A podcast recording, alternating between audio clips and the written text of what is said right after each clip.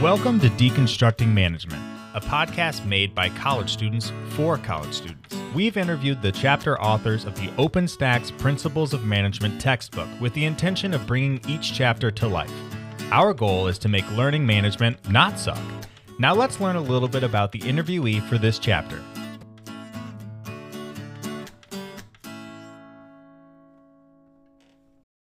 Hello, my name is Asara Grable, your host for today.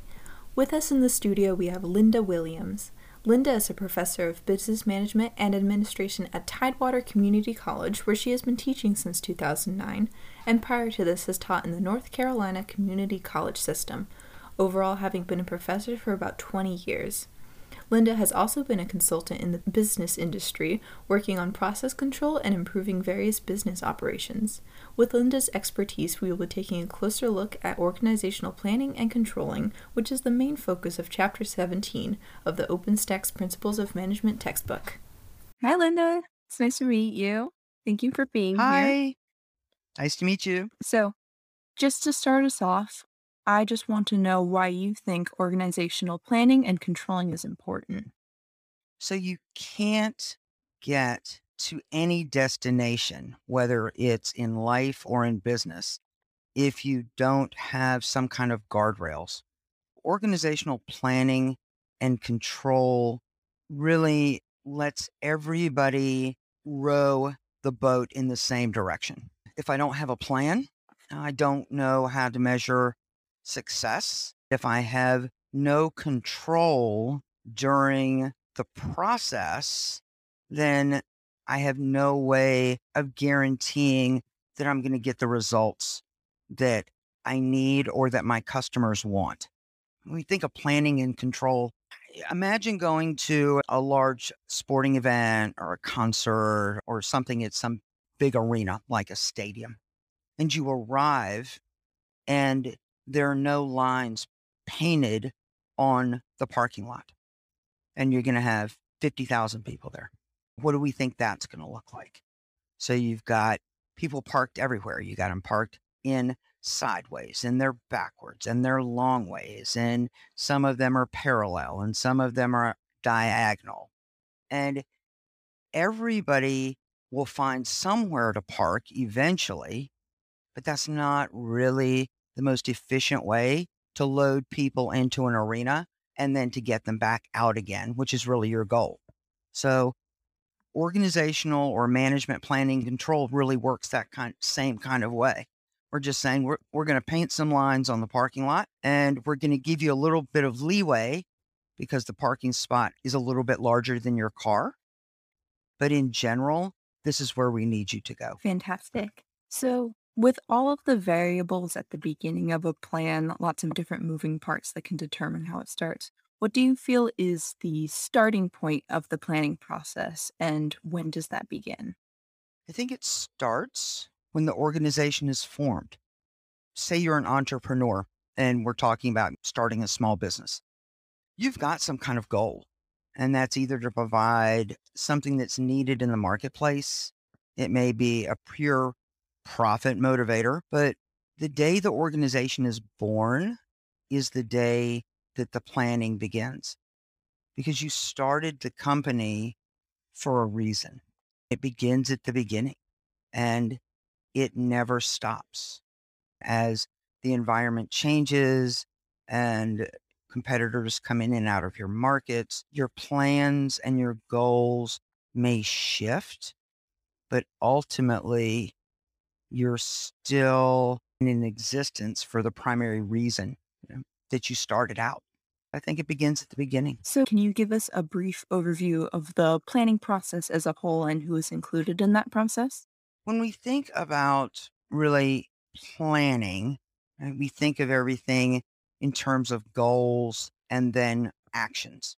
Planning is really kind of an intellectual activity if I'm doing employee evaluations or I'm meeting with board members or I'm talking to suppliers or those are very visible things. You can see what I'm doing. But you know, when I'm just sitting at my desk thinking about possibilities, sometimes that's what planning looks like. I've got to think about not only the plan, but what are the goals within that plan? And then what action do I need to actually take? So I always think about it is you've got to have this awareness at the beginning. And that's awareness of where the company is, what resources you have, the environment that you work inside of. And that can be the financial, the legal, the technological, it's a competitive environment. And so it requires this awareness at the beginning of the environment in which the company or the organization operates. I think the next thing you have to look at is kind of outcome statements. And this is that idea that if I come up with these ideas or these plans, what are the outcomes going to look like? We've got to do some kind of forecasting. And that part of the planning process really requires an organization to make some assumptions. And those are things like will we have the capital that's required? Do we have the human capital on board to make this happen? Can we assume that the economy and our market demand is going to remain stable in the near future. Mm. Then, really, from there, you're going to start developing alternatives. It's rare that an organization succeeds with a singular goal. You really have to look and say, let me look at some alternative ways that we could reach our ultimate goal or achieve our ultimate outcome. So, really, it's this idea that we begin with knowing where we are and deciding where we want to go. What alternatives do we have to achieve that goal? And then begin to formulate supporting plans. And some organizations have those plans in place, and sometimes you've got to create them. Those supporting plans are things like marketing plans, financial projections, human resource inventories. So you can come up with these large overarching goals and plans. And then it requires this set of supporting plans, contingency plans. The chapter mentions two main types of planning, which are goal and domain planning. Would you mind explaining these more in depth? I think that when we talk about goal planning, we're looking at something that's very specific. In other words, we've got action statements, we've probably got some degree of specificity regarding them, much more specific in reaching a specific goal, which could be product diversification. It's a very specific goal, and we're able to take a direct path. I believe that when we think about planning in a domain, we're talking about something that is a little bit broader and may really encompass more than a singular destination. So when I think of domain planning, I think of that as being much more a hybrid. We're looking at a general plan. We're going to go in a particular direction as learning occurs, we reduce our uncertainty. We begin to sharpen our preferences for our outcome. And then we really define a direction. So, with those two types of planning, there is a mention of a sort of crossover between those known as hybrid planning. When would that typically come into play? I think that hybrid planning is for organizations that may be more organic and more innovative. When I look at innovative, very organic companies that may be in technology or in new consumer products, I think of them as benefiting to a greater degree to that idea of hybrid planning. In other words, they may not even know what it is they're developing or what it will look like, but they know they want to go into a general direction. So if we think about Amazon, they started as a bookseller. So if you wanted to buy books, you went to Amazon. And do I think that Jeff Bezos ever planned at the beginning of that to have an Alexa sitting on my desk that can tell me where my stuff from Amazon is? Probably not. Mm-hmm. So that's kind of that idea of more of a hybrid, a more organic form of planning where he probably ended up someplace he never really expected to go. But there was planning and control along the way to get Alexa onto my desk. So, with the goals that can sort of push a planning process, what are the characteristics of a said goal that can help motivate performance? So, we talk in management a lot about stretch targets. And I don't know that that's specifically outlined in the content, but it's certainly something that is implied in this idea of setting a goal that is specific and has a degree of difficulty to it that is a stretch target. In other words, your employee is going to be pushed and stretched in order to achieve the goal. I do this with my students. I set the bar further out every time. The key to that is that the goal has to be attainable.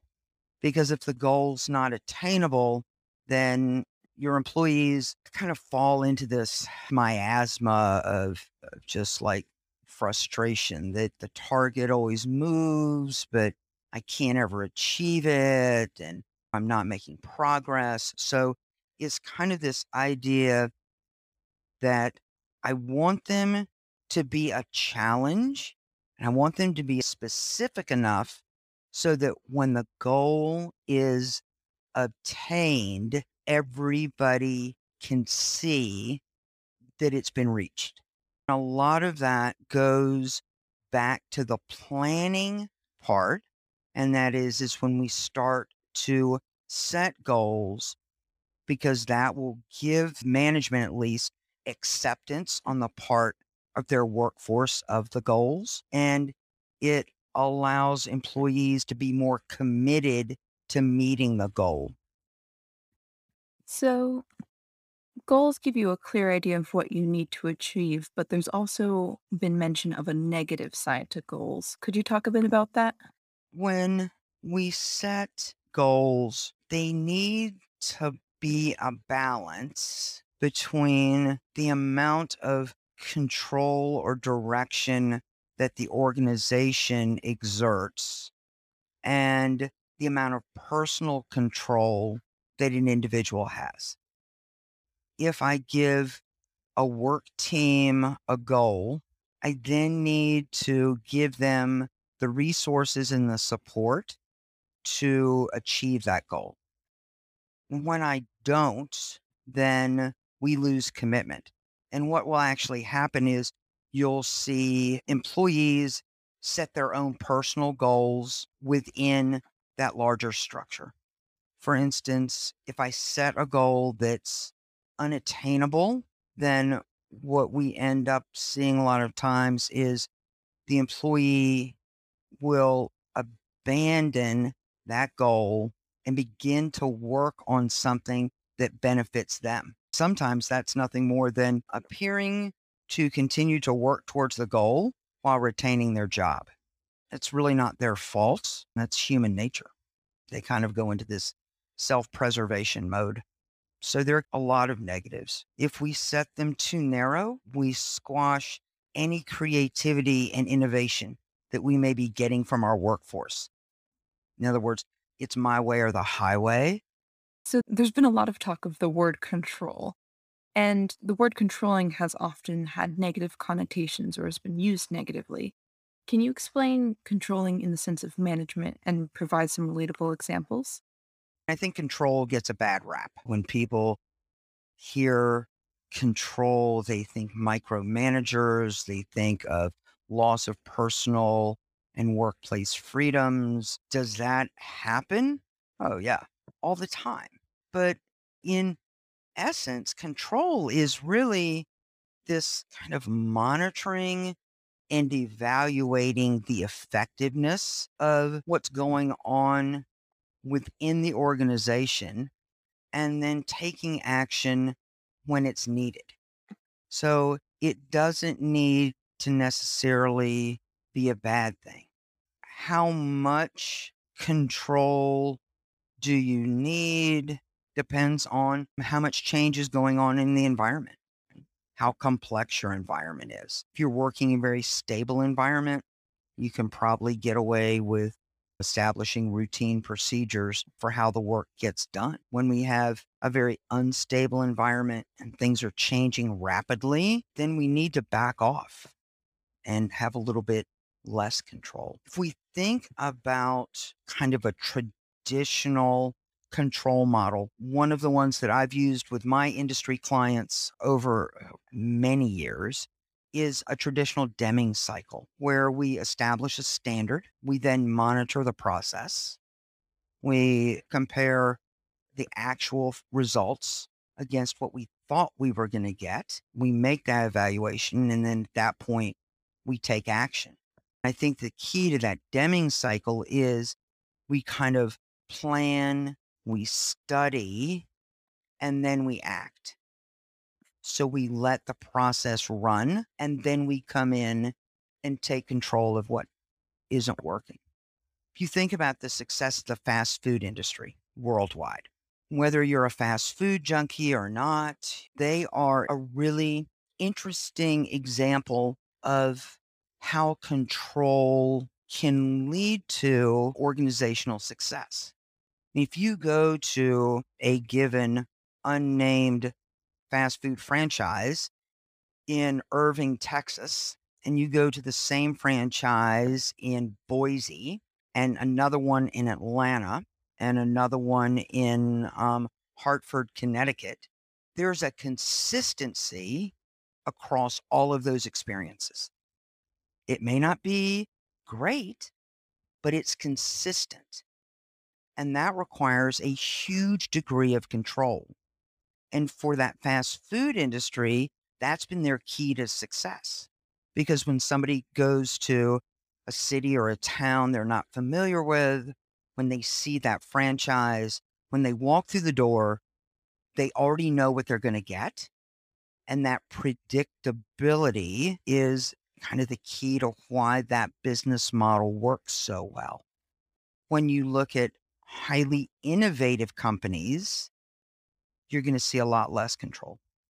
What we may actually see is chaos within guidelines and what we like to think of as kind of skunk work projects, where we have these kind of small, loosely structured teams who are tasked with the research and development of radically innovative products. So, in that case, someplace like Google, Amazon, Facebook, TikTok, eBay, even, especially where they're technology driven, you see these very loosely controlled product teams. And they may not really feel management's control until they really get to the end. You mentioned the idea of micromanagement. And when do you feel that controlling can cross over into micromanagement, and how does that affect motivation? So we presume that we've made good hiring decisions. So we take somebody's knowledge, skills, and abilities and their work experience and their life experience and their education. And we place them in a position. We give them goals or tasks to be accomplished. And we have to trust that person to do their job. Doesn't mean that they go unsupervised or unevaluated. But this idea that an employee says, You hired me for my knowledge and my experience. Now let me do my job. So, micromanagement is really the grim reaper of employee morale. If you want to discourage and defeat and frustrate your workforce, then as a manager, take those subject matter experts that you hired and come in and tell them how to do their job. I have worked for micromanagers, it is a miserable experience. if I've hired someone and I've given them support, I've given them clear work instructions, I've been specific in how their performance is going to be evaluated, then I need to just let them do their job. So, when a plan has actually been put into place, what do you feel is the most common conflict between employees and managers or members of the plan or project? And how do you combat those conflicts? Part of that, I think, is balancing the needs of the many against the needs of the few. Oftentimes, the person who is tasked with executing the plan was not involved in the plan. They have no information regarding what the outcome is, what the desired result is to be. They are literally in the dark and they receive this missive from upper management or whoever that says, this is the direction we're going. Well, the person who's actually got to implement that was not involved in the planning process at all. And so I think that that causes a lot of discord. We like to think of ourselves as theory Y managers. We say, yes, we believe all employees come to work ready to work, excited about working, and want to help the company achieve its goals and be financially successful. So if we come in with that belief, then we also have to trust that their input into the planning process is important. I've got a friend who works for an organization that has just gone through a pretty substantial restructure. None of the people who actually have to implement the plan were consulted when the restructure occurred. Everybody at the operations level is pretty much in agreement that it's not going to work. But it's been rolled out. They're dealing with the fallout from it. And the people who made the plan are pretty insulated from the end user customer. So we find that poorly designed, poorly executed plans, especially if you're in a service business, your employees catch the blowback from your inability to effectively plan. That leads to absenteeism, high turnover, low employee morale, poor customer service, and in the most extreme case, employee sabotage. If you're in the role of a manager, how would you make sure that everyone's voice is heard and make sure everyone is involved in the planning process? I mean, it's easier said than done.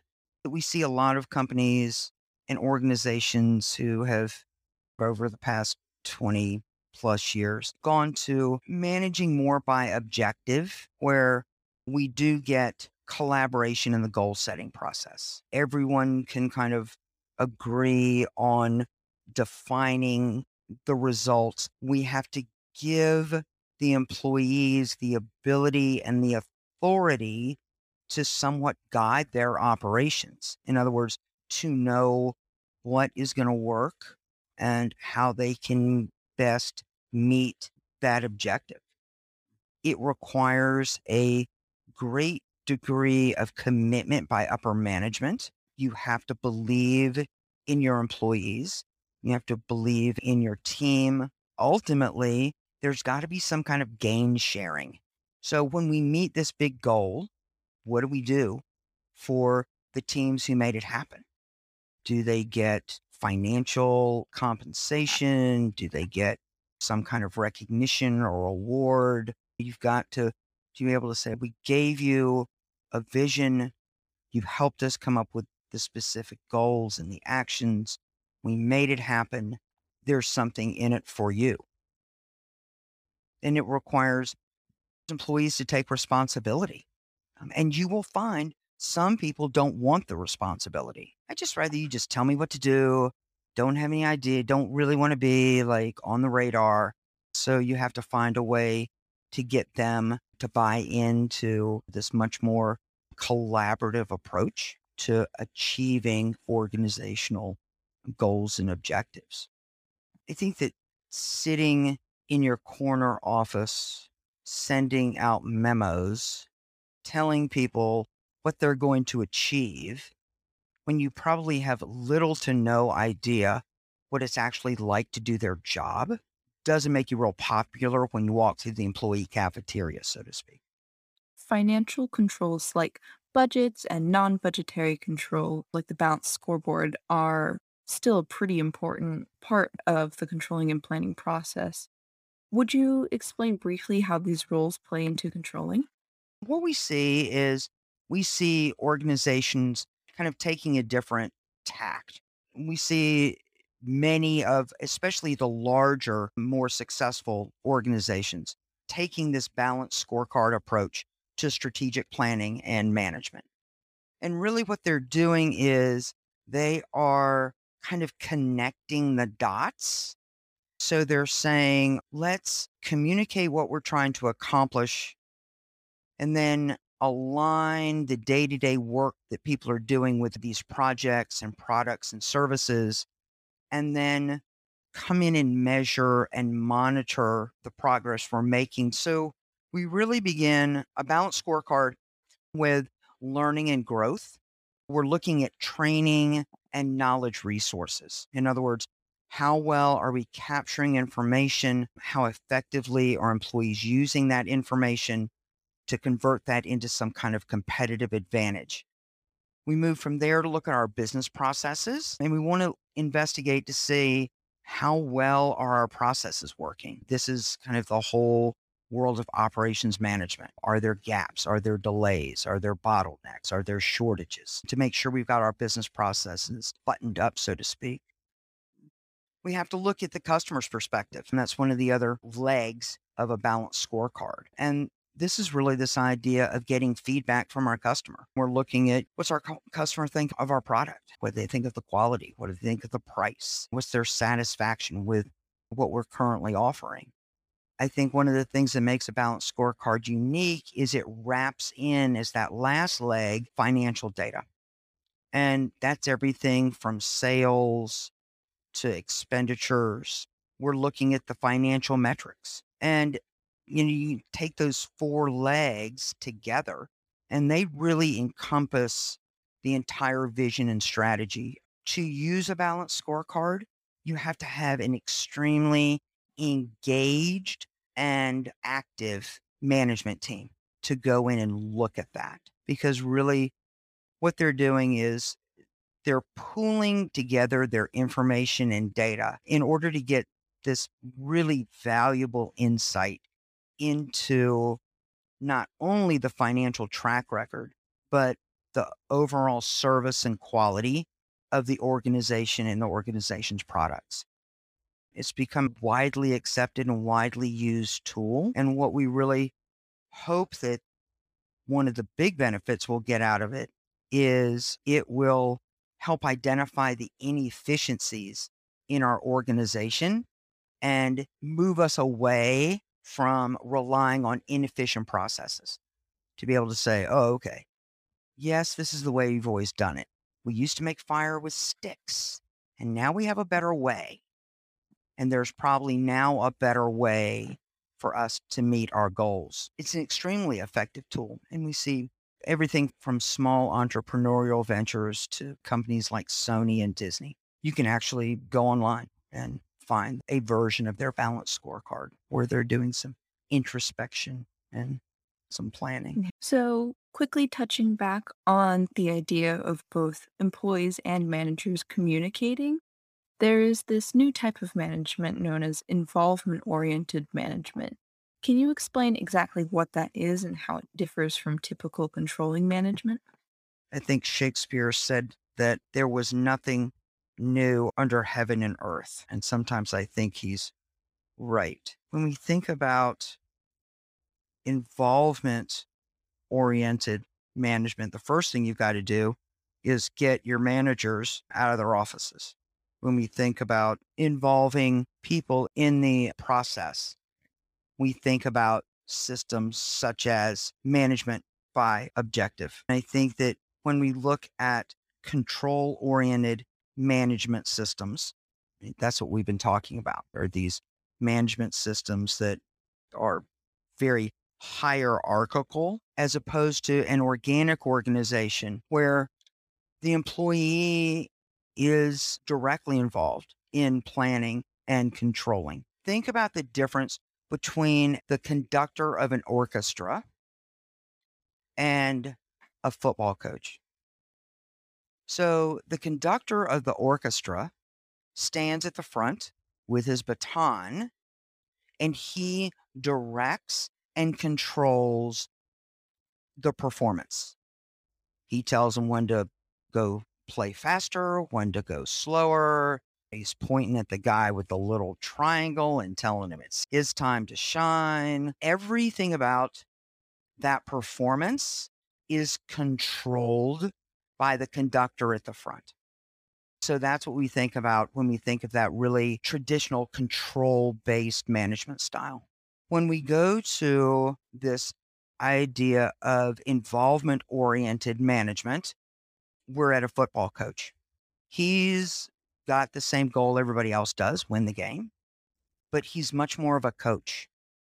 He's not on the field calling the plays, but he's there to coach them and to support them and to make sure that they've got the resources that they need to make sure that the team is working as a unit. So we really think of that involved management style as much more somebody's a teacher, they're a coach, they're a resource provider. They're not the conductor. And in organic organizations or organizations that are highly decentralized, deal in very competitive environments, better way to encourage innovation and creativity. The guy in the orchestra can't go rogue and start playing a different piece of music. He's got a conductor up there telling him what to do. But when we look at sports teams or even teaching in a classroom, that involvement of student and teacher and creating that open dialogue is very much like this kind of involvement management. I started teaching way back in the dark ages. It was very much instructor at the podium who lectured, students took notes, they went home, they read them, they memorized them, they came back and they took the test. What I'm doing with you all is what teaching looks like. It looks very different. And I have four very bright young students who are producing this podcast. And when you talk about involvement management style, this is what it looks like. It looks like the coach, the teacher, the enabler, the supporter, much more than the director. And so, to round us off and bring the idea of managerial planning out of the workplace, how can planning and controlling help college students should they choose to implement it into their lives? Nobody plans to fail, but people fail to plan all the time. You got to have some kind of a plan. Does that mean you need a set of specific drop dead deadline goals that say by this age and by this year, I will have a job doing X, making Y amount of money, and I'll be living in Phoenix, Arizona? Probably not. You need a general plan to have some idea of where you're going. It's really a matter of saying, if I want to go from North Carolina to Las Vegas and I'm going to drive, I'm going to do a lot better if I turn on my GPS in my car. Otherwise, there's no telling how long it's going to take me to get there. And so I think that for my students and for college students and for young adults, eh, regardless of whether you're a student or not, I think that it's important to have a set of goals and then to find some type of a plan that will allow you to achieve those goals. Buying a lottery ticket is not a great retirement plan. Let's just put it that way. It's just not a great retirement plan. I think that one of the things that planning and goal setting does is it allows you to think of contingency plans. So if things don't go exactly the way I thought they would, do I have a contingency plan? What's my plan B? What's an alternative? Because there's more than one way to get to the ultimate goal. There's probably a fairly logical set of steps you need to take to get there and not having at least some skeletal plan that will allow you to look at contingencies. Will you eventually get to where you wanted to be? Probably. Will you get there effectively and efficiently? Probably not. Fantastic. All right, Linda. Well, thank you so much for coming and sharing with us your knowledge about this topic. It's been really insightful and honestly, quite fun. Well, I thoroughly enjoyed it. And kudos to you and your teacher for thinking outside the box of what education looks like. You are truly to be commended for being those innovative, creative disruptors of what traditional learning looks like. I think it's wonderful. I've been having a great time with it. Well, I think it's awesome. And I really appreciate the opportunity to meet you all. I wish you nothing but the best. If there's ever anything I can do for any of you, your instructor has my contact information. Thank you so much. You've been listening to Deconstructing Management, a podcast made by college students for college students. Be sure to check the show notes for resources related to this episode. Thank you so much for listening. Until next time.